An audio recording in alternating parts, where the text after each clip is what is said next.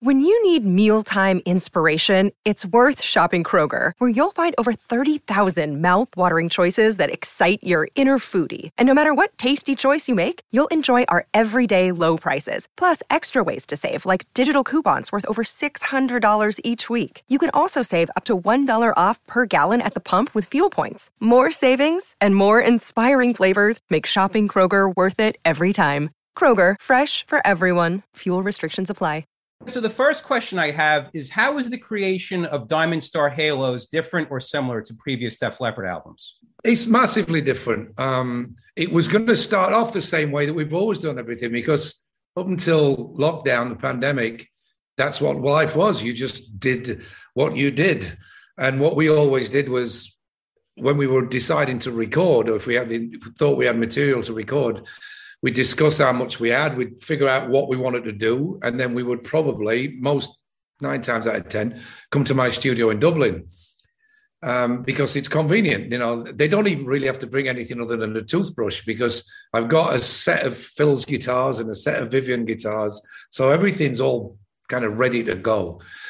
We kind of rapidly came up with this whole new plan of recording remotely because in the 40 minutes that me and Phil spoke, we'd figured out that he'd written two, he'd co-written two that weren't even planned for a Def Leppard record, but he'd just written them anyway. So I'd written three, and there was an old song of Phil's that I'd been dying for us to do. So I threw that into the pile. And I think because it was so uniquely different and like, okay, this is kind of exciting, really, that we've opened up all our avenues of, of, of exploration, if you like, and anything was was open. It was a total eh, put it on the table and we'll make it work. So there was no peer pressure of you know when when four guys, five guys are in a room together, and you go, I've got an idea. You're always aware of the fact that everybody else is kind of focusing in on what you've just said, and it better be damn good. But with th- doing it this way, there was all the pressure was off because it didn't matter whether it was a success or a failure. We were just going to try to do something that we'd dabbled in in the past, which is remote con- uh, recording, but we'd never gone 100% full on into making what turned out to be an album because as lockdown kept getting moved from the week to the month to two months to three months, and we obviously f- figured out that the tour was not going to happen, we were just constantly in contact with each other, literally three, four, five times a day, more than we would have been if we'd have probably been in the same building. Yeah. And we just figured, well, we've got these songs, and the, that initial seven, once Sav got brought into the equation, became nine. And we thought, okay, well, we're really on a good roll here. And as the album progressed, as we the recording sessions progressed, me and Phil, we wrote five completely remotely. Not even this technology. We never used Zoom once, did we? We, we used the phone. We sent MP3s as as emails, and the, the the most intriguing and important part of the whole process was Ronan McHugh, our engineer, co-producer. He's got his own little studio, and once we brought him into the equation and said, "Look, this is how we're planning on doing it," he literally just said, "Piece of piss, easy, no problem." He's got his own studio. He built a session for, you know, 2020 sessions or whatever it was called at the time. And literally, as he got each song demo, he would build a session and we would send everything to him and he would glue it all together. This is the Growing Up Rock Podcast with your hosts, Steven Michael and Sonny Hollywood Pooney. Now, crank it up.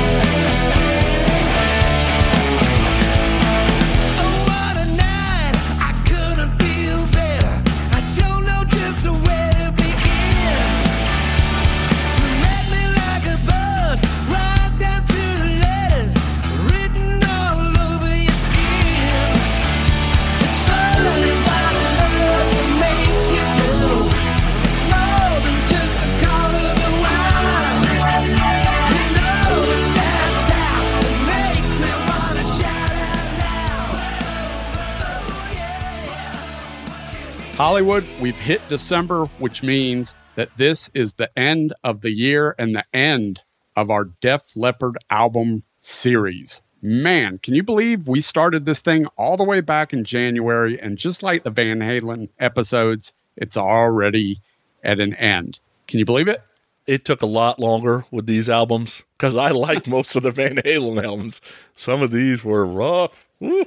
Yeah, I would agree with that. And I think the majority of the listeners would agree with that. So uh, I'll just give you a little stat here. So the first four to five albums that we reviewed, the listenership was really good. And then when we got to some of these other records after that, the listenership went diving off a cliff. Help me we still got a lot of participation. And I think some of these later albums were a lot more fun to talk about because they weren't the love fest that the first three, four records were. So I think that overall it was a great series. And when we started this series, we really had no intention or knowledge for that fact that Def Leppard was going to release an album a new album in the year. So when we started the series, Diamond Star Halos, which is the record that we're going to review today, wasn't part of our list. Originally, we, we had 12 records, but we weren't going to do Diamond Star Halos because we didn't know about it. And we weren't going to do Retroactive because we said, you know, it's just a B sides record and there's some songs that are repeated on there. And we just didn't feel like it was important enough to review. And then we got a whole bunch of people going, "Oh man, you're not gonna you're not gonna talk about retroactive." Guess what? Maybe you'll get a bonus gift a little bit later on, but right now we're going to talk about this new record that they just put out called Diamond Star Halos. And unlike a lot of the other records in fact, the other series of records that we did both last year and this year, it's just you and I to talk about this. We don't have a special guest to separate us in the fighting ring, right? Yeah, I don't think we wanted to put anybody through this pain. A spoiler here Diamond Star Halos ain't going to be in my top 10 at the end of the year. I can tell you that right now. and do you think right off the top of your head that's because we just haven't spent the amount of time that we've spent with these other Def Leppard records that have been out for years? No, it's got nothing to do with that because all the new records that came out in 2022 pretty much got the same amount of time, right? Some got more than others just because it came out earlier.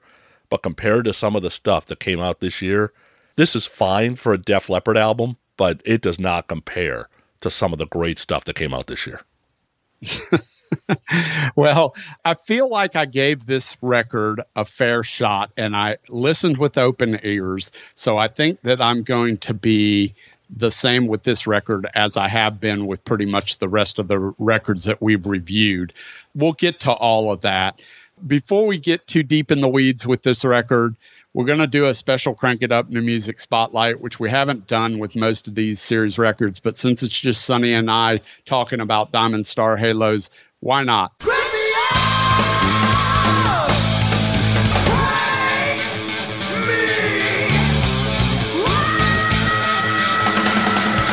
It's time for the Crank It Up New Music Spotlight. So tonight's Crank It Up New Music Spotlight comes to us from the band Wildness and their new album, Resurrection.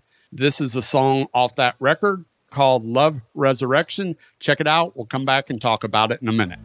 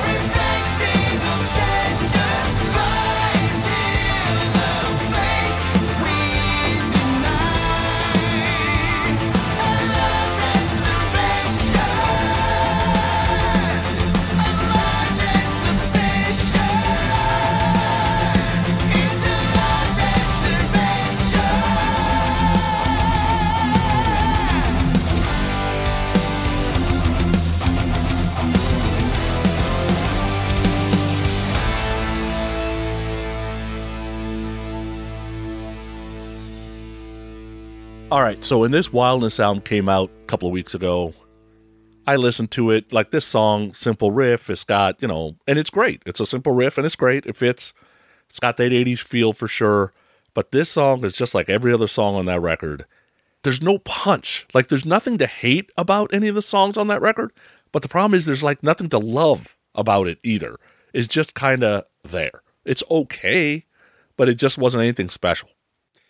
I tend to agree with you. So I discovered this band. They showed up on my playlist a couple of times a few years back. And I went and I picked up the record Ultimate Demise, which was their last record. And I really liked that record. That record has some really good stuff on it. Then I went back to the first record, which was just called The Wildness. And there's some good stuff on that record as well, but it's a different singer. So they got one singer on the first record, the debut record. They switched over to a new singer for the ultimate demise, and then the new singer is still the same guy on this new record, Resurrection. For me, this record falls a little bit flat. I like this song, but I'm with you. There's just, it's lacking a little something but I do like that record, Ultimate Demise. So I would tell people if you're at all interested in this band, start with that record, uh, and then you can work your way to this new record. That would be my suggestion. Please make sure you subscribe to our podcast, Growing Up Rock, and leave us a review on iTunes. Give us a like and leave us a comment on Facebook at Growing Up Rock. All right, so let's start our main discussion about Diamond Star Halos. Let's get into some basic facts about this record. As we said, it was released this year. It was released in May of this year. The total length of the record is 61 minutes, which, as we get into this, you're going to hear this a lot from me, but this record is so long, way, way, way too long. And I don't care if they got the room to use it, they shouldn't have used it. In my opinion, as we get through this record, I think probably if they would have taken the eight best songs on this record and just released an eight song record, they would have been way better off. Producers Def Leppard and Ronan McHugh again. Again, we've said it in the past. Ronan McHugh is basically the head engineer for Joe Elliott's studio, which they refer to as Joe's Garage. It, the singles from Diamond Star Halos were Kick. They released that first. Then they moved to Take What You Want, and then they uh, released Fire It Up. Those were the singles off this record. I think I've read a few reviews where it's kind of mixed. There's a lot of people that really think this le- record is really great, and then there's a lot of people that are just very met on it. Let me ask you this, Sonny. We live in a world today where bands, these legacy bands, there are some of them out there that just tour on all the hits and they never put out any new music and they never put out any albums. And then we've got bands like Def Leppard that are still putting out albums today but people are mixed on the reactions. They may play one or two new tunes in concert, but mostly it's the hits. Do you think that they should release new music or just not release new music ever again? Yeah, to me, a legacy band that is uber popular. Okay, so let me quantify that by saying Kiss, Def Leppard, Motley Crue, The Who, Rolling Stones, uh, Zeppelin if they come back. They do not need to release new music. Paul Stanley is dead on right. New music is never going to compete with what made them huge. Conversely, Stryper, yeah, they did okay, but they never got to Kiss level or the Who level. They can continue to write new music and it will get a chance and people will like it and they'll be able to play it live and people will love it. Y&T can still do it if they wanted to. Dokken could still do it. Ratt could still do it. Warrant can still do it. Those guys are mid-level bands. First of all, they're making their living based on what they're making on whatever record sales they're getting and getting, you know, some uh, advances on making records. But those fans will give that new music a shot because they're not attached to just pour some sugar on me and photograph. You get what I'm saying? Yeah, I, I completely understand what you're saying, but then let me play devil's advocate a little bit. I mean, I don't know about you, but usually when these bands release albums, I can always find something that I would consider a really good tune off these records. And also, I kind of feel like it's a little bit lazy. I mean, these guys are musicians, these guys are artists, they're supposed to be creating. I would almost rather somebody create something and let me decide whether I like it or not like it, and then take take what I want from that. I mean, look, we're going to talk about something tonight off this record that I think is one of the best Def Leppard rock songs they've written in I don't know how many years, 20 years. So if they don't put out new music anymore, I don't get that tune. So what? It's not going to make or break whether you go see them live, is it? Well, no, but is any record going to make or break? And that's why you don't need it. But then couldn't you say the same about the Strypers and the Ratts and the Warrants? The difference there is they go and play that new stuff. I love seeing Stryper and them adding two or three songs off the new album. Shit, Maiden still doesn't. Maiden doesn't have to do it. Well, yeah, I mean, perfect example, but Def Leppard does add two or three new songs usually. Yeah, I just don't know if they'll get the flavor. I don't personally need it. Then, yeah, for me, Kiss is the perfect example. I don't need another Kiss album. To me, Hall & Oates is a perfect example. I don't need another Hall & Oates album. Just come play, and I'll come see you once every couple of years. All right, fair enough. So let's talk a little bit about the album artwork. How do you feel about this album artwork? It's kind of all over the place, isn't it? I just kind of stared at it for a while, and I'm like, all right. So you got kind of this all-seeing guy you got the black and white, except for the logo, which is in color, but they have several different album covers. So I'm just kind of talking about the one that I saw. But there's a lot of Asian feel to the cover. Like there's like a genie thing coming out of the lamp, the smiling moon. Like the whole aura feels like a place where you would see somebody like belly dancing. Like that's kind of what I got from it. Right, right, right, right. Yeah, I get that uh, that feeling as well. Right, like it's the carpet on the floor that the person's belly dancing on. And did you notice within the eye uh, has the kind of bullseye thing? Yeah, yeah. Yeah, it's very Middle Eastern flavor. I get that same flavor as well. It's interesting. It's one of the more interesting album covers they've had in a while, I think. Yeah, I agree with that for sure. We'll never go back to recording uh, the traditional way ever again because it's so much more fun to do this. It's it was liberating, absolutely liberating. All right, so 15 tracks. Good lord. Uh, the first track, take what you want. So here's kind of my thoughts on it. To me, it kind of felt like a modernized Pyromania tune. The vocal's not that aggressive, but the guitars are kind of like healthy in the mix. I like the verses. I like the big backing vocals. Chorus is good. And there's a couple of good guitar solos. So I'm like, when I heard this song, because this was not the first single, but when I heard this song, I was like, oh, okay, I can get behind this. I didn't like really the first song they released, but I could definitely get behind that.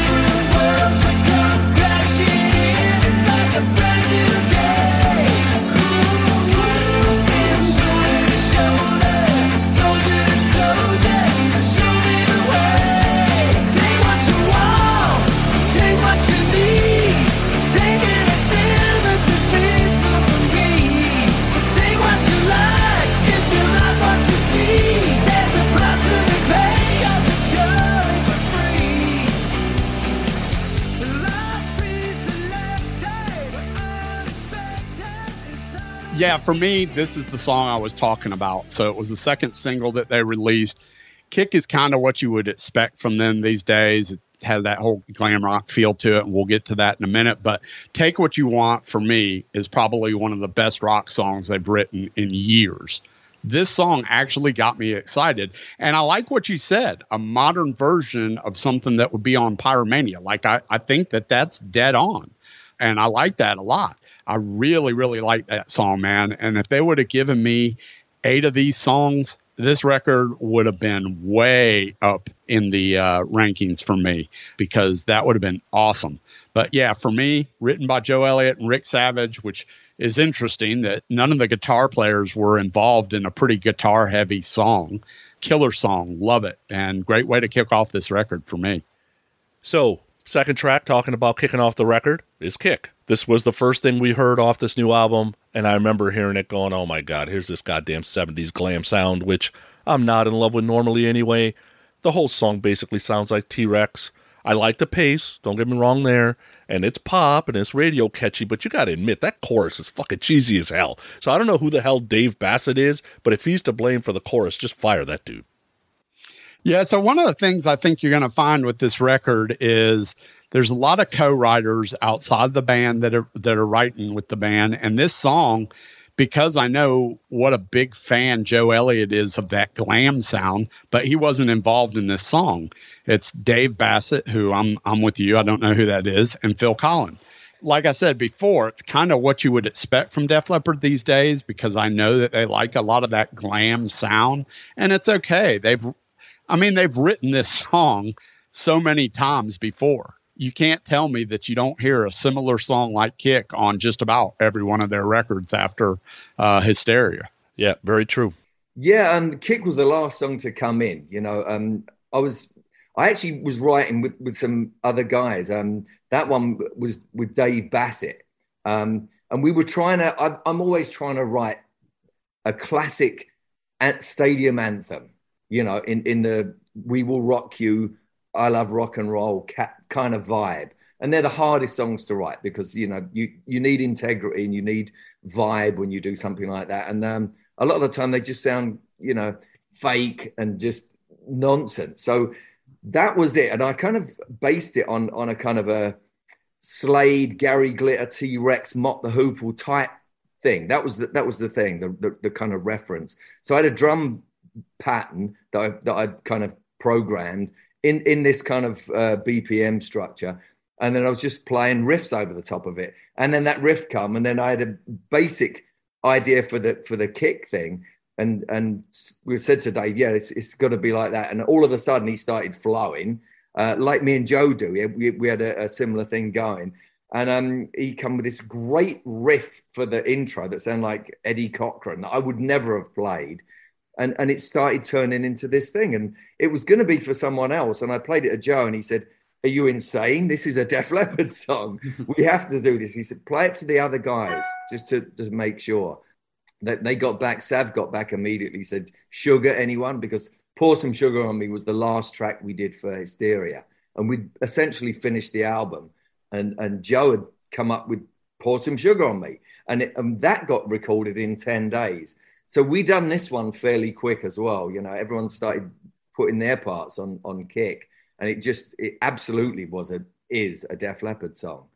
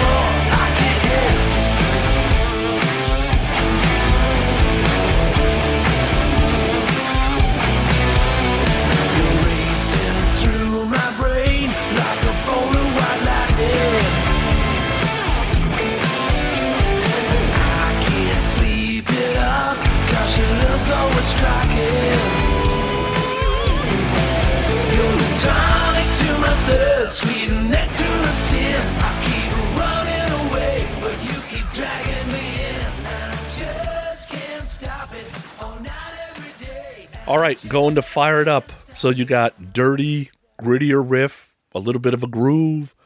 You know, you kind of start noticing, all right, three songs in a row. Joe sounds pretty good. All songs are very Def Leppard, which is kind of cool.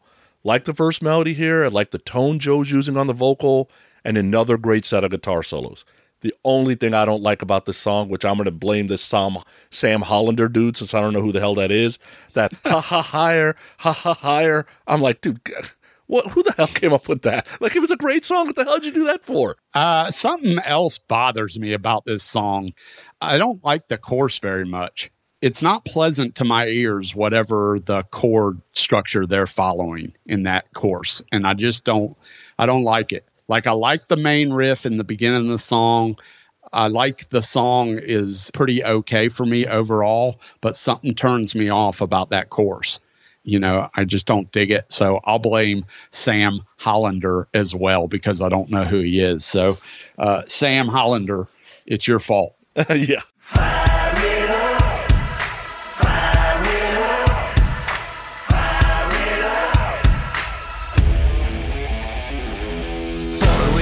since I lost my heaven. Couldn't find nine kid, I'm on cloud seven. Cherry top lover with a chemical metal. Heater on high like a raise it up another level. A young street apostles with a hallelujah pedals. Preachers in the bleachers keep on dancing with the devil. Swinging with the king like an Elvis made of velvet. Bring the big beat back. Bring the big beat back.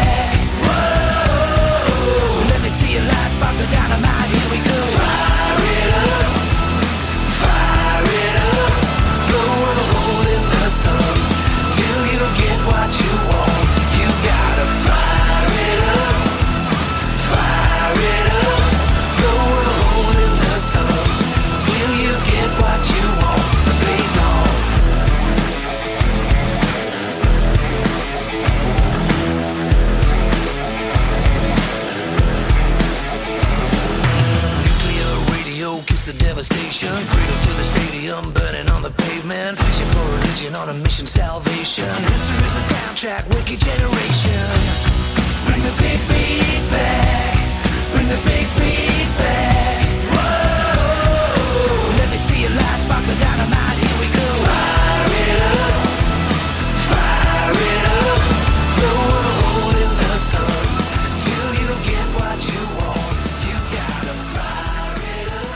All right, so the fourth song we got is called This Guitar featuring Alan Krauss. So I'm listening to the album. I see the title come up. I see it says featuring Alison Krauss. I'm like, oh no, here we go. Now, I don't know a ton about Alison Krauss except she, she did a bunch of stuff with Robert Plant. I was not in love with a lot of that stuff. And I don't know if it was Plant. I don't know if I, I was expecting something different. So I kind of went to this song going, oh my God, here we go. After listening to the song several times, here's kind of my thoughts. First of all, Alison Krauss can fucking sing. God damn, does she have a beautiful voice. I did not hear that when she was doing that stuff with Plant. And then the Joe Alison third voice that gets created when they're singing together is really good. The song is like, it's a country song with like a hint of like jazz guitar and jazz fills. And I will tell you overall, I just got goosebumps. This song absolutely fucking works. It's got 1990s number one hit written all over it. Would have been just as big as something like Sometimes Love Just Ain't Enough with Patty Smyth, Don Henley, which song I loved also. This is that good. It fucking amazed me how good this song was. Wow. Okay. Well, uh, I should go back and listen. Because you said it sucks. so I didn't say it sucks. Uh, the song written by C.J. Vanston and Phil Collen. I said, okay, it's an okay blues tune. It's definitely a little bit different than anything you've heard Leppard do in the past. I completely respect Alison Krauss. I think she is an amazing singer. And anybody that knows Alison Krauss can chime in on this. I'm not real familiar with her, but I believe she her fame comes from a bluegrass background. I think she was in bluegrass. I may be wrong, please correct me, but that's what I want to lean towards. And the song is just sort of meh for me. There was nothing that really grabbed me or anything like that. Again, it's a slower tune. No surprise there that slower tunes don't really sit with me. I didn't hate it. I definitely didn't hate it. I just thought it was it was okay. It's just a little different than what Leppard does when it comes to slower tunes because I don't know, would you call this a ballad? It's a ballad, but it's not about love or heartbreak, really. Yeah, fair enough. Okay. Sav played um, acoustic 12 string guitar on, on the song This Guitar, and his fingers were bleeding. Like, so normally we'd all be waiting around for him and he's go, Oh, my fingers are, I can't play bass and that. But in the meantime, we didn't even know that was happening because, you know, I was doing guitars, Joe was doing vocals. We would send them in and no one actually saw Sav's fingers bleeding except for him. So my point yeah. is, you know, everyone would put their 100% in and it would be a collective. It's almost like some spiritual thing just floating into this this place and, and it would just get finished that way. So the whole thing was all based on inspiration and none of this the flow being stopped by waiting around or, or whatever that would happen in the physical universe, you know?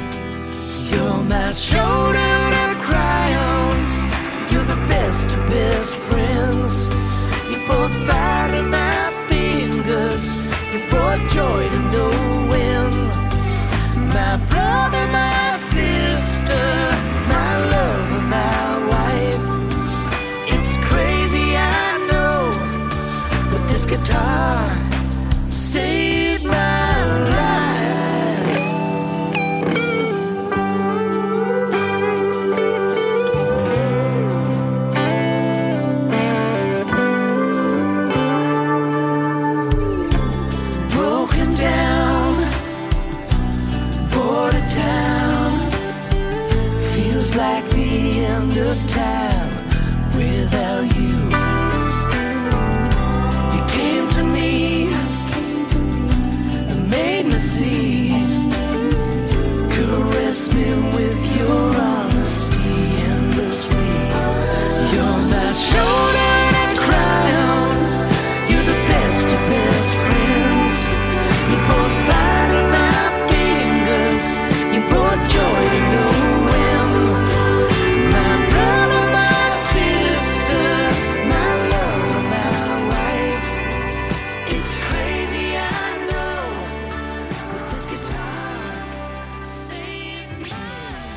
All right, so we go, in my opinion, from this amazing song to a song called SOS Emergency. All right, so the guitar riff starts.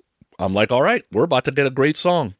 And then I was incorrect because the rest of the song's okay. It's just not great. And the chorus is just absolutely flat to me.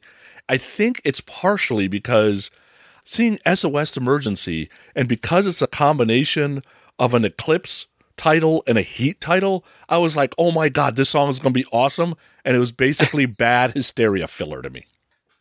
Okay. So my notes on this is that it's a good tune and it's catchy.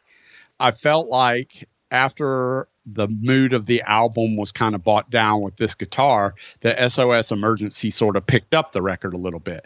I mean, it's along the lines of sort of pop rock Leppard. I thought it was fairly catchy. I liked the the groove in it. Yeah, I, I didn't mind this song actually. On opposite ends, of course. yes.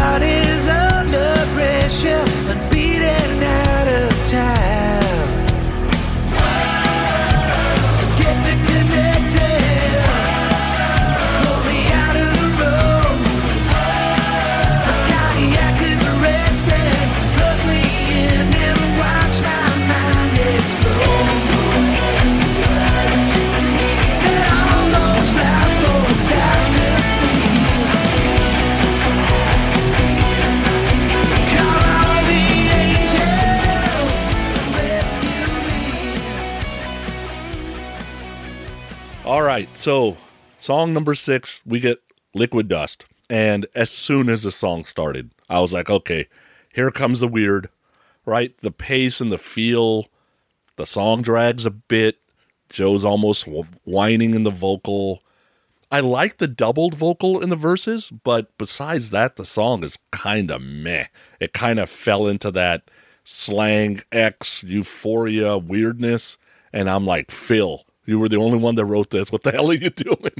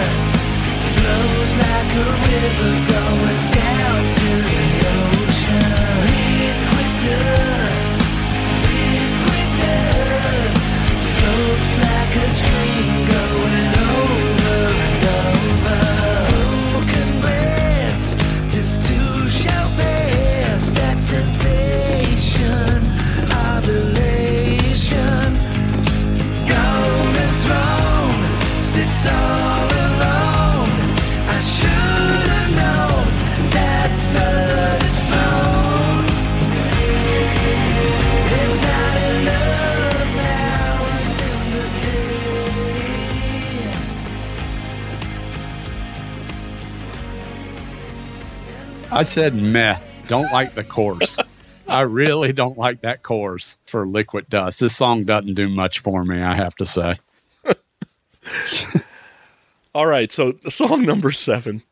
Right as I saw the title, I'm like, really, guys? So the title is You Rock Me, but it's a letter U, R O K M I. Aren't these guys like 70? Like, come on. Like, right? So I'm like, well, maybe it's like Japanese inspired or something. So I'm thinking, all right, well, Sav starts with the bass. All right, that's interesting. It feels a little glammy, but then the chorus was again flat. I like the verses, but for some reason, I'm like, well, did Leppard forget how to write a chorus in two songs? Like, even the breakdown thing before the solo was a complete waste of time, but then the guitar solos were great. So it's like, it's just not a well written Def Leppard song to me. It's just not a well written song, period. And I think the guitars tried to save it, but it didn't. I actually like this one. Oh my God. You just like it says you rock me in some weird letters because you don't know how to spell. That's why. Mr. Trilby, I won't allow it. You're not eligible in any fashion, way, shape, or manner. Page 39 of the Golden Quill National Spelling Bee Rulebook. This is rule number 24. This is subpoint B. This is a quote.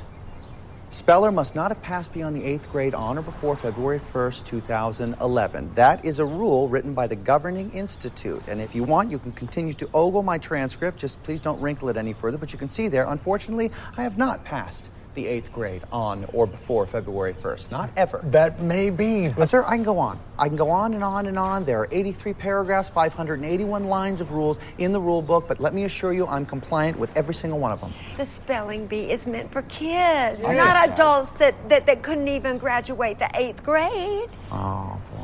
Are we past the rules and into the insults now? Is it insult I'm time? sorry, because your but you're potholder vest is about to take heavy fire. You ready Look, for that? You know what? Enough. This is all just a moot point.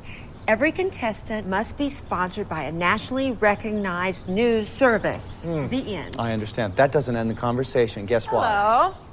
Hey, Perfect timing. what's going on over here? Well, this is my sponsor from a nationally recognized news service. Jenny Widgeon, the click and scroll. the what? What's that? Is something on the computer? Yes, we're an online paper. Said differently, a nationally recognized news service. They don't want to let me participate. I think I like the groove and the feel of this song, though. so yeah, the the, the title is kind of dumb, uh, and I didn't think twice about that.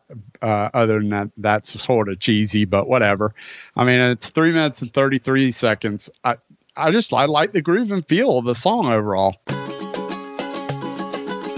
No matter what you breathe, it's where we at. We're more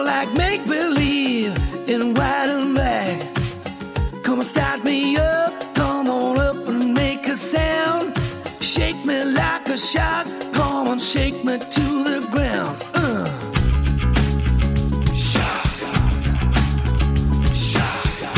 In the darkness, I saw the light.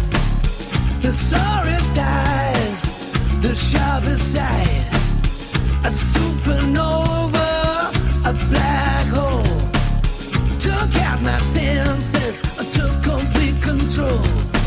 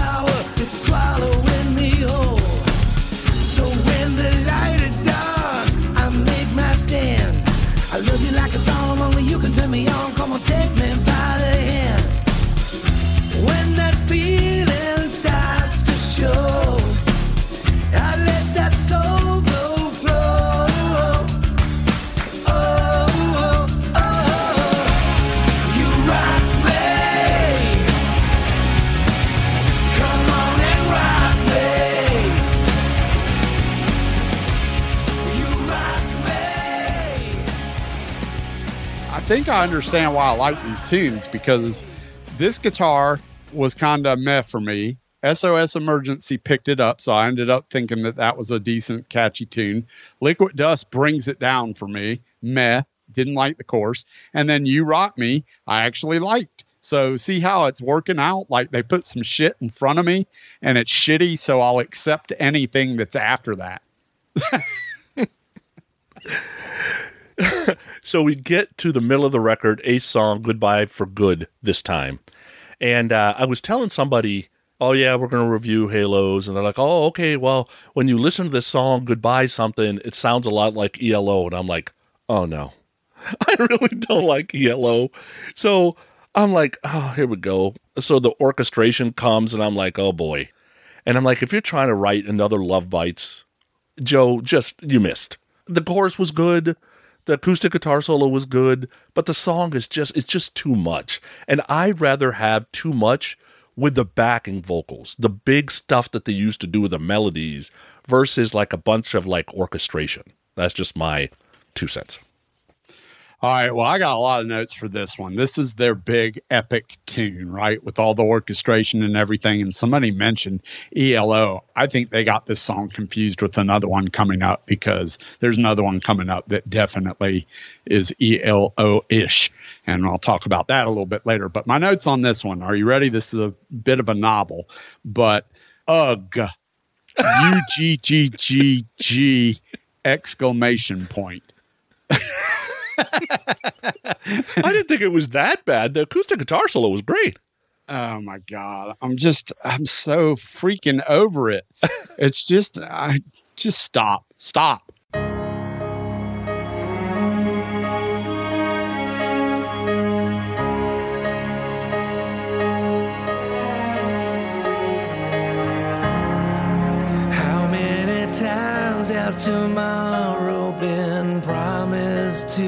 Someone?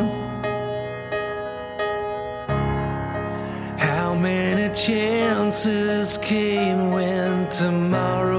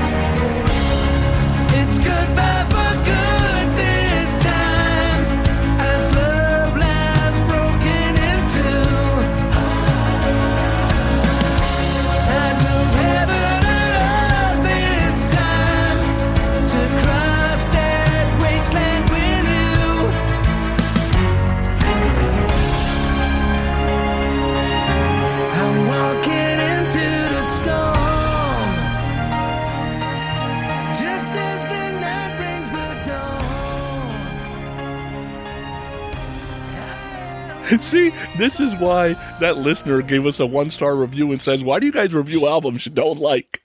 I liked you rock me.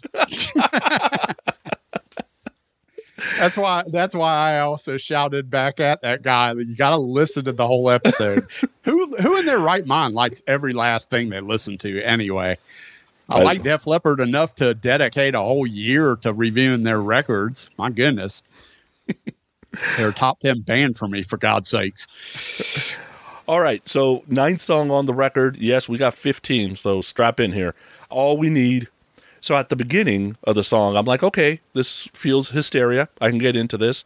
In the end, the song plods along a little bit, but the song was good. And to me, now I got another Def Leppard great chorus, which I was happy that they were kind of back at it again. Yeah, so I think we are absolutely on the same page with this song. In fact, my comments are almost going to mirror your comments in a different way. I put it reminds me of Animal. So there you go. There's your hysteria thing. And I said it's not bad. It's a pretty decent tune, but I'm agreeing with you 100% in that it sort of plods along.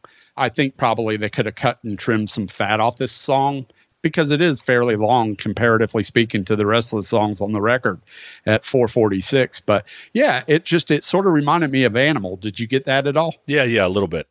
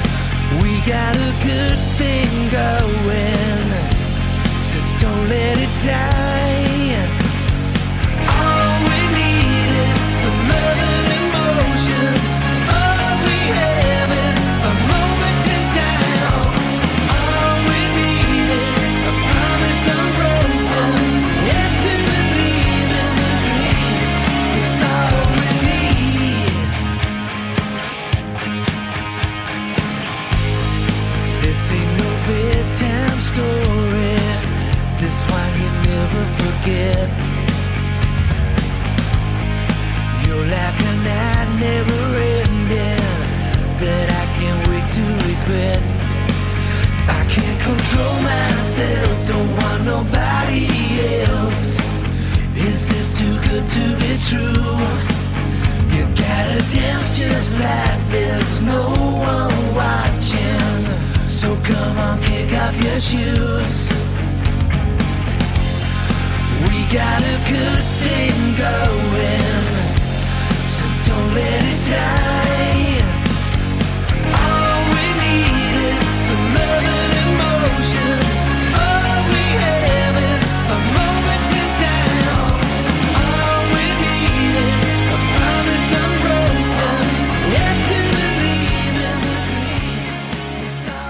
Tenth song open your eyes. All right so you you get this like fuzz distortion a little funk at the beginning and it kind of goes through the song which is kind of cool. Joe's vocals in the verses a little more subdued but i like that it was that way so you could kind of build into the chorus a little bit.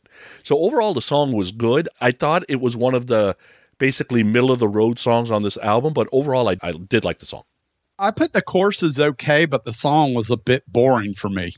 Oh Uh, so I don't know. At some point, it sort of loses me, but I do feel like the course was pretty good. The greatest example for the entire record, really, is the song Open Your Eyes.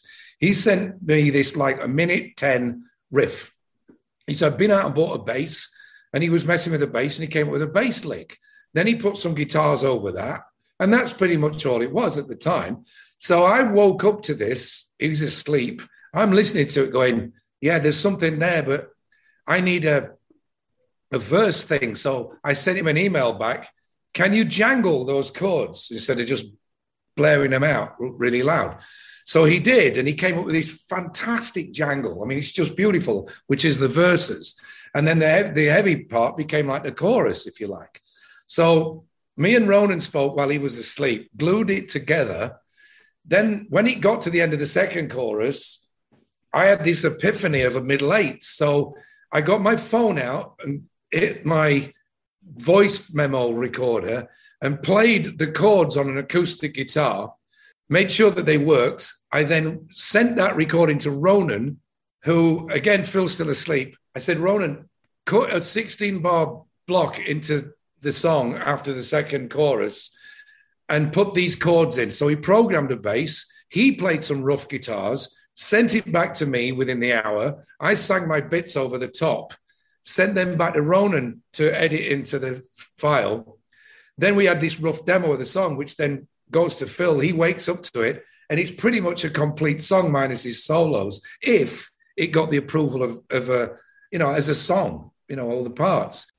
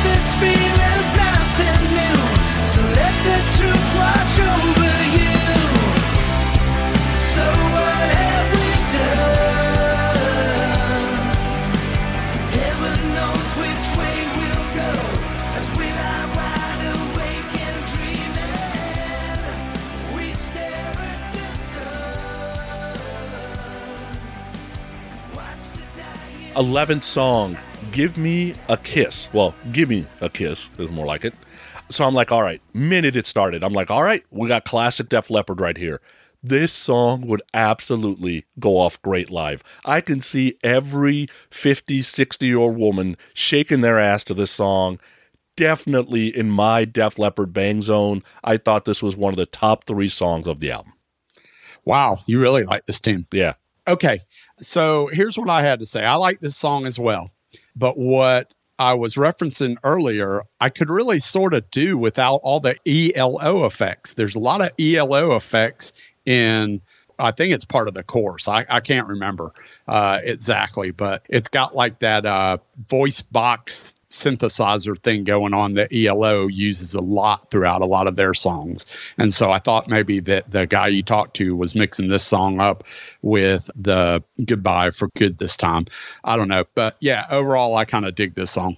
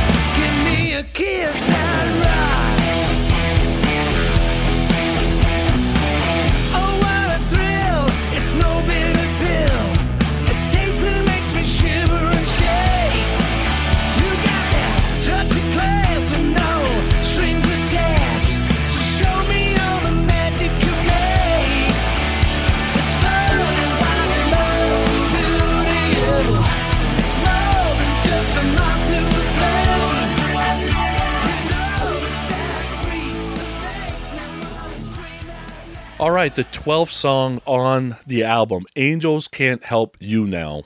Really, this thing should be named Angels Can't Help Me Now because another ballad, orchestration, they're trying to write another two steps behind and they missed because the backing vocals are there. But besides that, I guess you could say they've written this song before. It's just worse than what they've written before.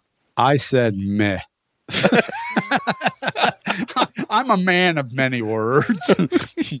Meh being one that I use a lot. Four minutes of 57 seconds of God dang it, can this song get over so I can move on to the next one?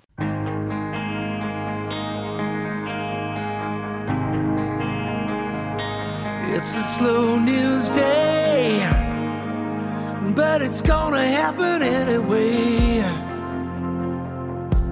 Lock it up and the key.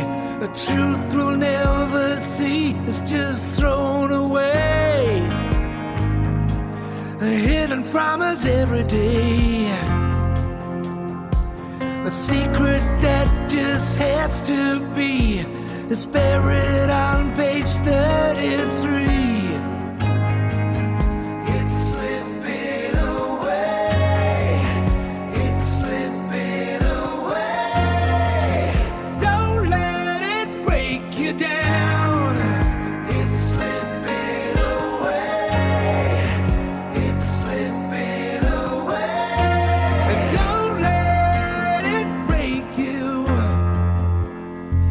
Another deadline lost. Another promise gone at any cost. You can't see the damage done. A battle never won. If only you could see your fingerprints all over me. Savaged by your poison never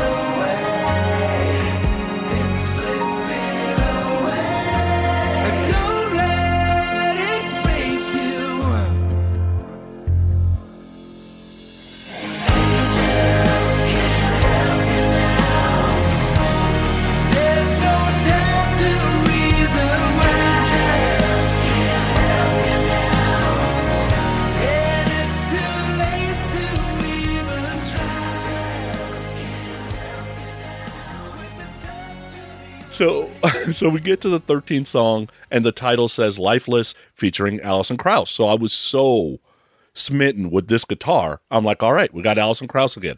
I can handle this. And again the two of them sound great together. Duets like this work when the song is good. This song is not good. This guitar is 20000% better than this song.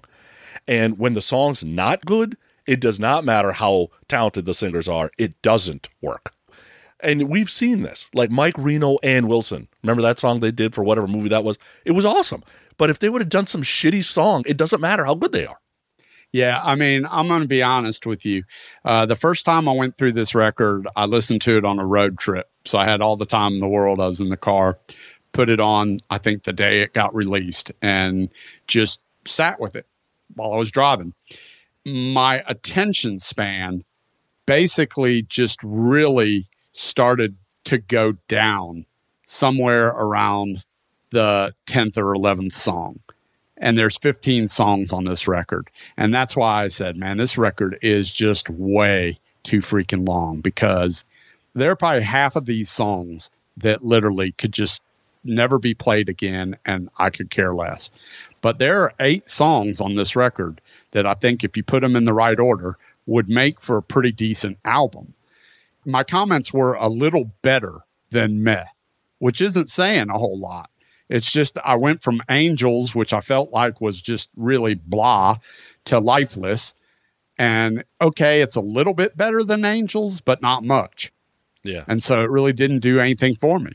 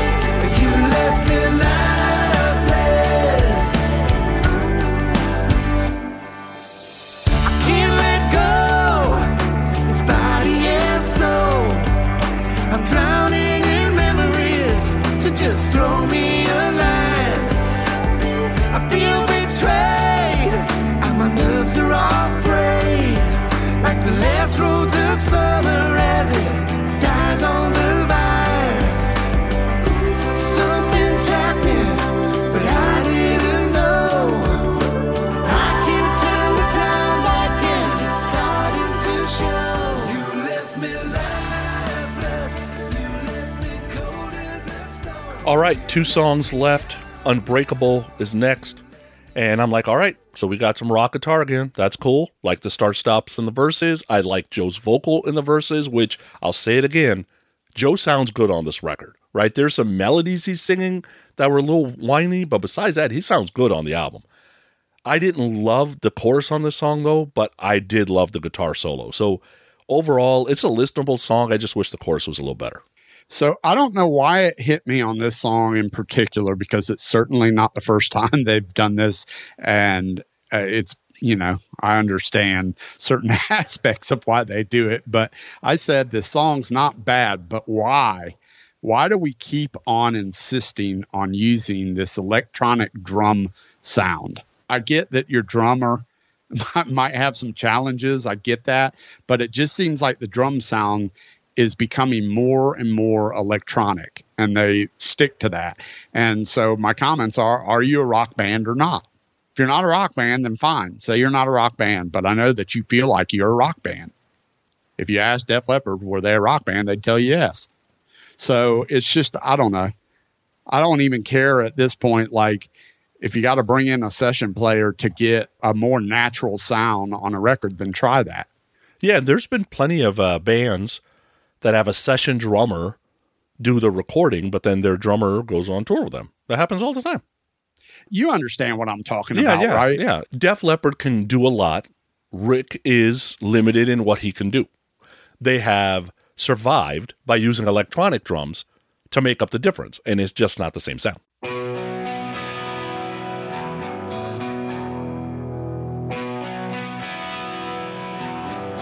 I'm heading for a heartache. Cause there's a hurricane coming my way. Can't hold me down forever. So cut me loose before I fade away. I'm not ready for judgment day.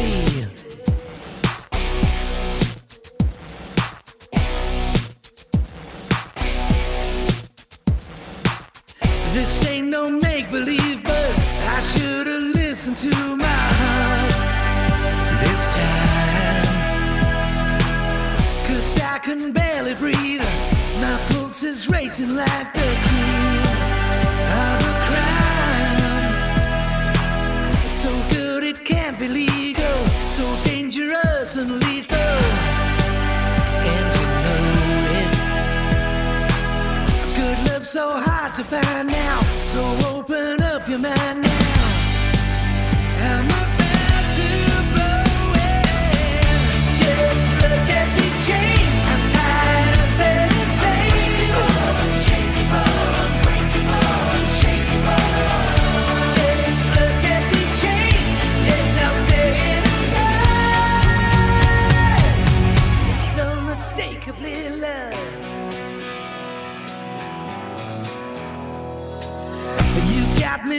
busting out.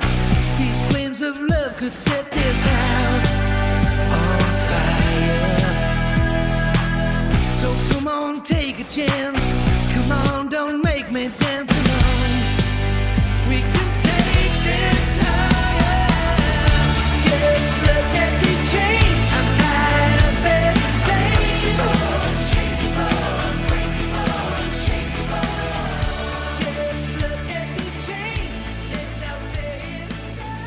Well, and it just seems like to me, like uh, there have been flashes where I know that Rick Allen can play straight up, you know, whatever triggers and they make it sound more natural, but they keep going back to this electronic sound.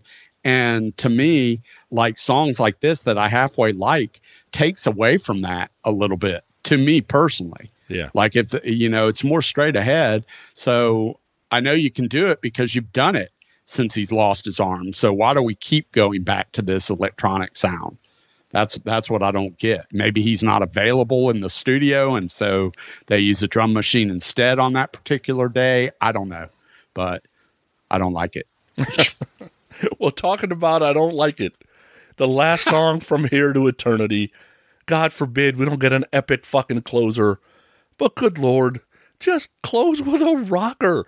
This song was long, drug out, and basically I can sum it up in one word for you, Rick Savage, writing the song. Yuck.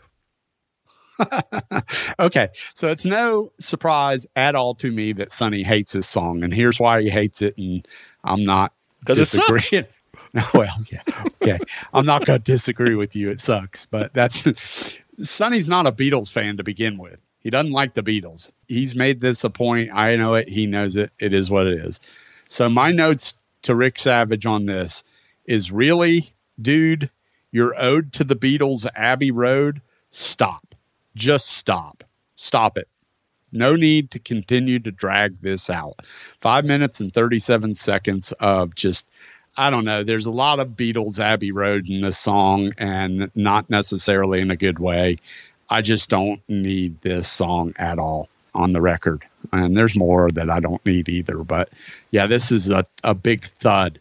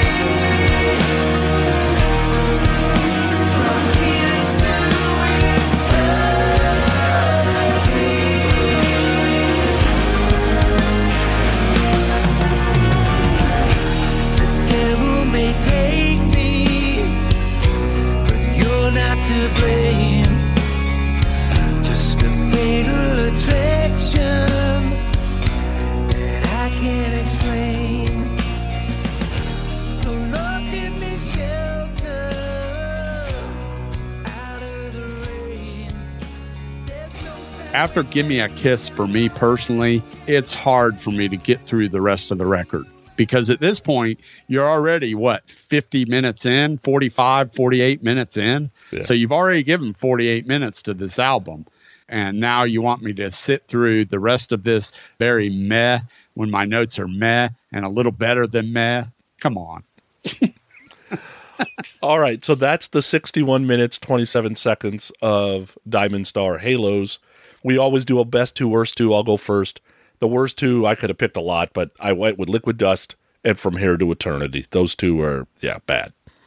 The best two, I actually went to three because I really liked Take What You Want. I thought that was a great song, and I really liked Give Me a Kiss.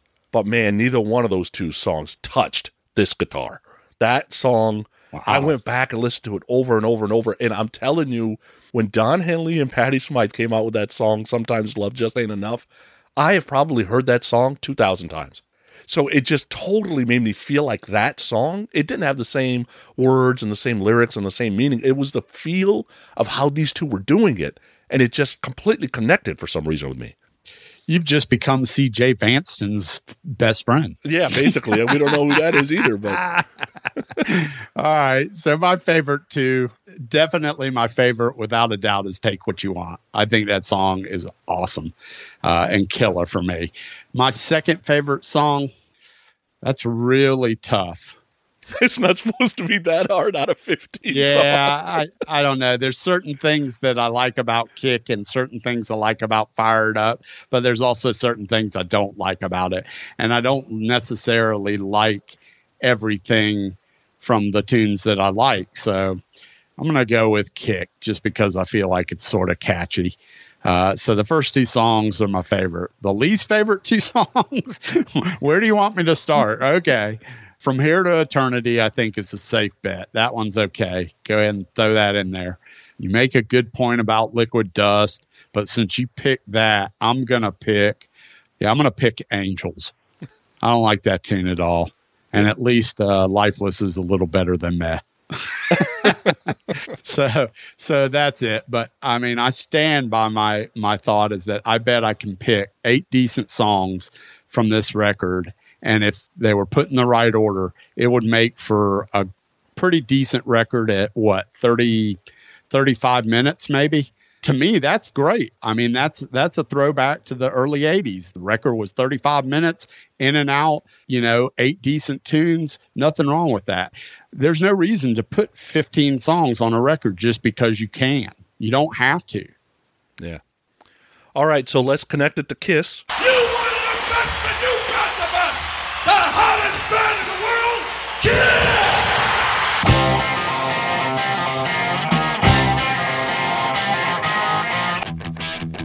It's time for your historic moment on Growin' Up Rock.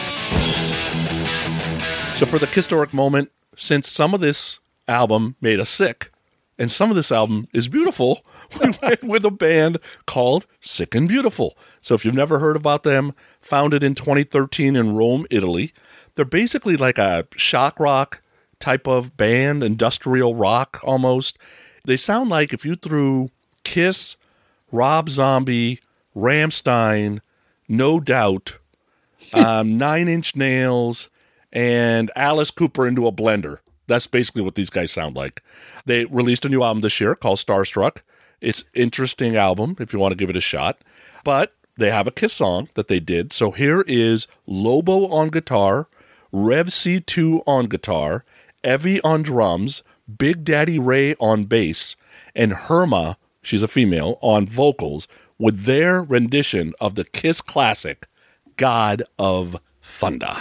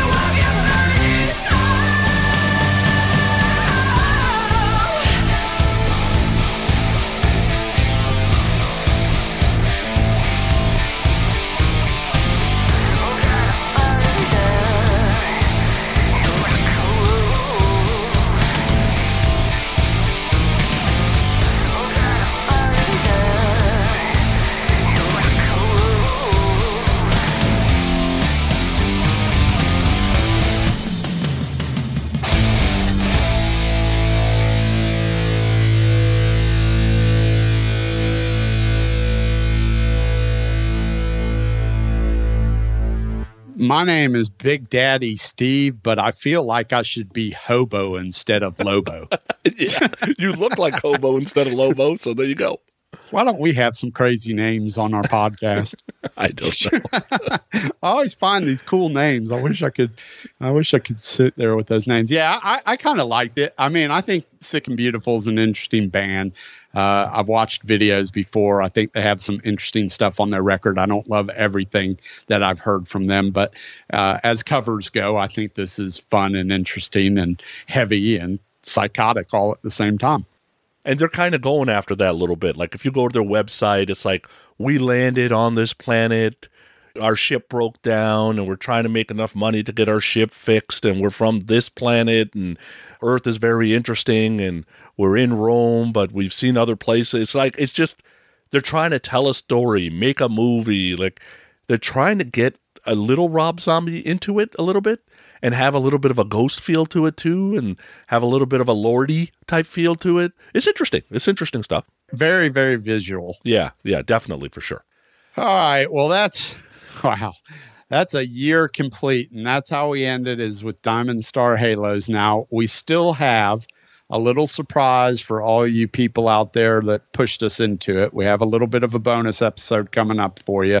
And then we still have our Def Leppard album rankings episode. And that will basically finish off everything. But this is the last of the album reviews 12 albums starting in January, one each month. It's been fun. Def Leppard for me, I know Sonny doesn't feel this way, but Def Leppard for me came along at a very crucial time in my life, right? 82, 83, right in and around there, where hard rock is really starting to become a big thing for me. On those first three records alone, they catapulted themselves into the top 10 for me of bands. And over the course of everything after Pyromania, I think each record delivers a gem or two on it, but you know, a lot of it is just doesn't necessarily work for me. They just kind of became something that they weren't in the beginning, which is, you know, Bon Jovi a lot like that as well. So I accept them for what they are, and I keep going back to uh, the same catalog, which is those first three records for me. Yeah, it's kind of uh it's kind of a double-edged sword. You brought up Bon Jovi, you brought up Def Leppard. They never stopped releasing albums right? So you could probably say the same. Let's say if Kiss releases Revenge, they release Carnival of Souls, and they keep releasing records in the 90s into the 2000s. Into, people would have been over and over and over saying, that's not Detroit Rock City, that's not Love Gun, that's not Take Me, that's not Come On and Love Me. But instead, they basically put out four records in 22 years and they're just kind of sprinkled in, so nobody even knows they even exist really, and nobody cares because the four original aren't doing it. So anytime somebody brings up the records, they're eh, whatever. The last great record was Revenge, and they go back to '91. If these guys would have only put out three or four albums since Adrenalize, you would kind of hear the same thing. It's like, oh, they were pop metal at Adrenalize, and yeah, they released a few albums later. It's no big deal, but they've released uh, several albums, right? So they're kind of taking a punch in the head for being creative and going with the times. If Jovi stops releasing albums in 95 and then comes with a country album in 2018, everybody be like, ah, he's just older now, whatever. Take it back to the 90s, he'd be fine. But he kind of evolved into that and lost some of our us rockers along the way, right? Yeah, I mean, the one thing that you can say about Def Leppard and Bon Jovi is this: they've gained new fans. I mean, they're playing arenas and they're playing stadiums, and yes, they're on a bill with three other big bands, so I get that. But you know, they're still playing big places, and they're not doing that simply because of pyromania and hysteria. I think that they're gaining new fans because if you go and look at the demographic, maybe 70% are people of our age, but I guarantee you that there are a younger generation that are part of that crowd. So something they're doing, they're doing it right, whether you like it or not. They're doing their job because their job is they're artists, they're musicians, and a musician's job as an artist is to create and put out music. So that's what they're doing. And I don't think that they're making albums really for anybody but themselves, to be honest. especially nowadays, they don't report to a record company. They basically create an album and put it up for bid for whatever record company wants to put it out. This record came about because they were all creating on their own uh, during COVID. And I think when they came together, they felt like they had enough songs for a record. And so that's what they did. Uh, but that was my understanding from listening to some of the interviews with Joe Elliott and Phil Collen. Yeah, makes complete sense. All right, well that's it. That's a wrap. And and the immortal words of Joe Elliott, it's better to burn out than fade away. And so this band is not fading away yet, at least. They're putting out records. Thanks for listening. Hope you enjoyed the Def Leppard series. That's it. See ya. Later. Get ready to shuffle, rattle, and roll. Play us out, boys.